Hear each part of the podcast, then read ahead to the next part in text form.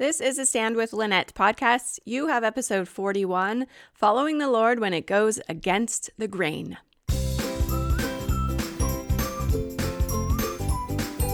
What would your life be like if you knew you could stand firmly on the covenant path, come what may?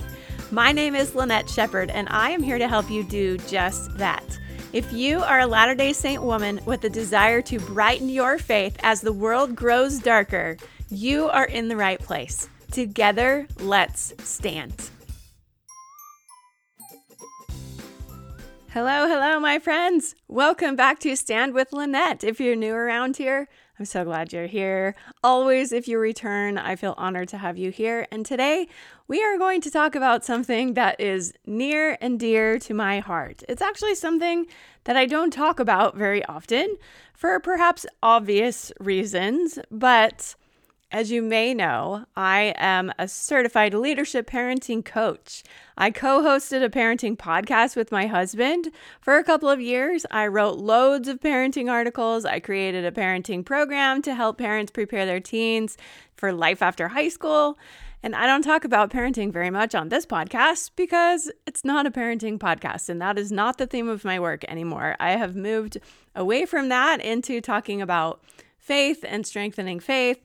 But today, I'm going to share a little bit about my parenting journey because, first of all, I cannot get it out of my mind. And when a topic won't leave me alone, that is usually an invitation for me to explore it on a deeper level.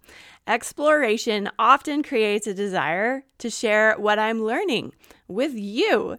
So today, you will be the lucky recipients of my parenting reflections. But don't worry, my friends, because the parenting stories that I share today will tie directly back to the gospel. And this experience of parenting has taught me so much about following the Lord into places that go against the grain, a topic that is of great relevance for many of us today. So, are you ready? are you ready? Let's dive into this story. When I was a young mom, I would often ask myself what I had done wrong when child after child was born into my family with a hefty dose of strong will. They were determined to the core, sporting a my way or the highway attitude on just about everything. Once, when I was complaining to my mom about my plight, she laughed a little and told me I was getting exactly what I deserved. Apparently, I had also been a very determined child. But I felt like I was in way over my head. I had no idea how to mold strong willed kids into obedient, responsible, kind, and faithful members of society. It was ironic that I had just a few years prior graduated from BYU with a degree in family science. I spent my college days immersed in the study of family, which included classes on child development and parenting. I had read the research, I had written the papers, I knew what the ideal was supposed to look like. But being in the trenches of raising a house full of highly determined children was nothing like writing research papers on parenting styles. It was utterly exhausting, and most days I felt like a complete and utter failure. I read every parenting book I could get my hands on, starting with one called Parenting with Love by Glenn Latham. This is a book that I had picked up at Deseret Book, and it was about a parenting style that is now known as positive parenting. In fact, this book is often referenced by some of the big positive, positive parenting teachers, especially the ones on Instagram that I know about today. The basic premise of that book was that praising kids' good behavior and ignoring their bad behavior would, over time, increase good behavior and ultimately extinguish bad behavior. It seemed like a reasonable and loving approach to parenting, and I was sure this was the answer to all of my parenting problems. I dove in with great excitement, but it did not go as anticipated. Ignoring my kids' bad behavior did not make it go away. Instead, that bad behavior intensified. It didn't matter how positive I was that being a positive parent would solve my problems. It simply did not work, only increasing my feelings of parental failure. I tried many other parenting strategies, including the popular practice of timeout, which did not work at all. Sitting in a chair for a couple of minutes was not enough to motivate my kids to listen, obey, or be kind. I tried a system called 123 Magic, which was anything but magical. I tried elaborate systems of rewards, which only worked until the kids tired of the rewards that I had to offer them. Then their behavior deteriorated again leaving us back at square one. I tried so many different parenting systems in those early years. It left my head spinning. There were so many. And all the while, my kids' behavior seemed to get worse instead of better. Nothing appeared to be working, and I truly believed that at least some of my kids would end up in prison one day, and it would be all my fault. It all came to a head one spring day in the year 2005. I was a few weeks away from delivering my fourth child, and my husband was in his last semester of dental school. He was in the process of applying for residency programs, which meant he was gone a lot, traveling to different interviews in different states, and we were probably under more stress than we had experienced ever up to that point in our marriage. In the midst of all of this mounting stress, my six year old lost his cool one day because I would not give him something he wanted. He looked at me with rage in his eyes and screamed, I wish I were dead. It felt as if all of my fears for my family met in that frozen moment in time. Evidence of my parenting failure was dripping off my son's lips. Though I had studied and prayed and tried everything I could think to try, my son's out of control behavior and searing words told me I had failed him. And by extension, I had failed God, who had trusted me to raise this little boy and the other children he had sent to my home. Normally stoic and composed, I collapsed on the floor in a heap of tears. What more could I have done? And what more could I now do for these precious children whom God had sent to me? Several months later, the answers came in a way I did not anticipate. My husband was now in his residency program and came home one day with a stack of parenting books that he had purchased from a man who had done a parenting presentation for the residents. He was in a pediatric residency program, so a parenting speaker did make sense. But my husband was sure that this parenting information was the answer to all of our problems. I was skeptical because I had read and tried so many different things, but I agreed to read one of the books to see what it was all about. This parenting philosophy was unlike anything I had previously studied or tried. It was grounded in common sense rather than psychology, relying on the wisdom of previous generations rather than modern experts. And while I was somewhat skeptical, we were desperate for relief. So we decided to give it a try. Almost overnight, we orchestrated what we now affectionately refer to as the Sheppard Revolution. Among other things, we stopped allowing our kids to run the show and started holding them 100% responsible for their behavior. We established and maintained firm boundaries, even when the kids pushed back against them. We stopped flying by the seat of our pants and started making parenting decisions based on the qualities we wanted our kids to develop in the long run. From that point on, we were extremely intentional about our parenting decisions, many of which went against the grain of popular parenting philosophies, such as positive parenting. But we had tried implementing many of those systems already, and they did not work for us. Our fiery, strong willed, fiercely determined kids needed to learn that they could not have everything their way. They needed to learn the values of obedience, respect, and personal responsibility, which they did not learn when we took the positive parenting approach. They needed a firmer touch than what positive parenting could provide. With firm boundaries in place, however, even the strongest willed of the bunch eventually learn to obey, work hard, take responsibility for their actions, and respect others. And as they learned those values, we were able to give them more freedom because they could successfully discipline themselves 95% of the time. We were very strict for a time because we felt like it was necessary for our kids' growth. But once they reached the teenage years, we rarely had to discipline them at all because they knew how to live comfortably within the lines. And when they stepped out of the lines, they could make course corrections without much, much interference from us. It was a win win situation in every way. To this day, I am 100% convinced that the Sheppard Revolution saved our family. Our kids are certainly not perfect, and as parents, we have made our share of mistakes. But all three kids who have since left home and launched into adulthood have thanked us for how we raised them. Every one of them has admitted that it wasn't always fun to learn to live within the lines, but it was what they needed, and it has blessed their lives in countless ways as they have moved into adulthood. That is a massive parenting payday when your kids realize that what you have done has benefited them in the long run and they are grateful. But while we were in the middle of the learning years, establishing and maintaining firm boundaries was essential to the vision that my husband and I had for our family. We were very intentional when choosing those boundaries and did so with the end result in mind. But it was not a party for us to enforce boundaries, and it was not fun for the kids to learn to live within those boundaries. And going against popular parenting paradigms by utilizing strategic discipline instead of offering our kids only positive experiences was anything but fun. Of course, we have had plenty of positive experiences with our kids along the way, even in those learning years, but fun was not our goal raising respectful humans was. We received significant backlash for our parenting choices, even from those very close to us.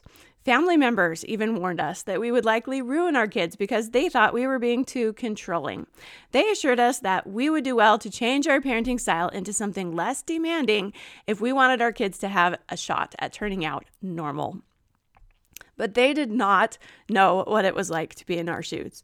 They did not live through the years of kids spitting in our faces and throwing books at our heads and threatening to run away when we did not give them what they wanted. They did not know what it was like to read and study and pray until we had bruised knees for guidance on how to raise our fiercely determined children, and then to try strategy after strategy after strategy with no improvement. We made intentional decisions to go against the grain because we felt like it was the best decision for our family. It was not about control in our minds. It was about molding our fiery kids into humble, meek, teachable, hardworking humans. We had a clear vision for where we wanted to go, and our solid why kept us moving forward despite the opposition, which was sometimes kind of intense. There were times in the muddy middle when we wondered if our efforts would ever pay off. But now that we are getting ready to launch our fourth child into the world, I can confidently tell you that our efforts paid off a million fold. The path that some thought would ruin our kids actually has led them to thrive. And I have reflected upon our parenting journey over the past couple of weeks, as I told you at the beginning. This has kind of been replaying in my mind. And as I have thought about it, three takeaways have made themselves clear. And I would like to share those takeaways with you because they not only apply to parenting, but to following the Lord into places that stretch us. The first takeaway is that sometimes the Lord leads us down paths that go against the grain. He can see the whole picture while, our vision is often so limited. And sometimes the things he inspires us to do don't align with popular paradigms of the day. I am 100% convinced that the Lord led Greg and I to the parenting style that turned our parenting around, even though it was not in line with popular child rearing techniques. He knew what my kids needed, and it was different than what most other people were doing. That is not to say that other families won't thrive while using more popular techniques, but mine needed something different. Beyond parenting, the Lord has led me down many paths that go against the grain of popularity, not the least of which is sharing my faith in an increasingly faithless world. Again and again, He has asked me, Will you follow me here? Even if you don't want to? Even if it goes against the grain? Even if it doesn't make sense? I find strength in Neal A. Maxwell's words. He said, the submission of one's will is really the only uniquely personal thing we have to place on God's altar. The many other things we give, brothers and sisters, are actually the things He has already given or loaned to us. However, when you and I finally submit ourselves by letting our individual wills be swallowed up in God's will, then we are really giving something to Him. It is the only possession which is truly ours to give. Close quote. I love that so much. Our will is the only uniquely personal thing we have to give God. Kevin Pearson spoke on willingness in this past October 2022 General Conference. It was one of my favorite talks of the whole conference, and he said, Quote, the church is a gathering place for imperfect individuals who love God and who are willing to follow the Lord Jesus Christ. That willingness is rooted in the reality that Jesus is the Christ, the Son of the living God. This divine truth can be known only by the power of the Holy Ghost. Therefore, our willingness is directly proportionate to the amount of time we commit to be in holy places where the influence of the Holy Ghost is present. Close quote. I always want to be willing to follow Jesus Christ. And as I have spent more time in holy places, such as the temple, over the past few years, my desire to follow him has grown exponentially. It has helped me to develop a solid why, which leads me to my next takeaway. Takeaway number two is a solid why will save the day. After having gone through the parenting gauntlet, my why became very clear. I was willing to do whatever it took to raise respectful, responsible, capable humans. That vision was crystal clear in my mind, giving me the strength to stand firm no matter the pushback. The same is true of standing firm in my faith. Why do I choose to stand firm no matter the opposition? Getting to know Jesus Christ on a more personal level through scripture study, meaningful prayer and meditation, and learning to draw upon his power by spending time in holy temples has helped me to develop a solid why. Repeatedly doing those things has continually reinforced the fact that Jesus Christ is the only one who can save me and my family. If I give in to the pressure to minimize my faith, I would be leaving everything on the table including eternal life with my family, peace amid turmoil, and everlasting joy. That is my why of staying in the Church of Jesus Christ of Latter day Saints. What is your why? Why do you follow Jesus Christ? Why do you stay in his gospel? If you want it to sustain you, your why cannot be because I'm supposed to. You have to dig so much deeper than that. As I sometimes ask my kids, if everyone you know, including me, decided to walk away from the Church of Jesus Christ of Latter day Saints, why would you stay? That kind of why, my friends, will sustain you, come what may. So, what is your why? Takeaway number three personal revelation is personal. The Lord knows us individually and treats us as unique individuals, which means He will inspire us to do the things that are best for us. It also means that the path that is best for me might not be the best for someone else. That means I do not need to know everything. I only need to trust that God knows everything. And if He knows everything about me and about my family, I can follow him without reservation, even into places that go against the grain. It also means that without walking a mile in another person's shoes, we cannot make snap judgments about why they do or don't do certain things. There is often a much bigger picture that we cannot see that is between that person and the Lord.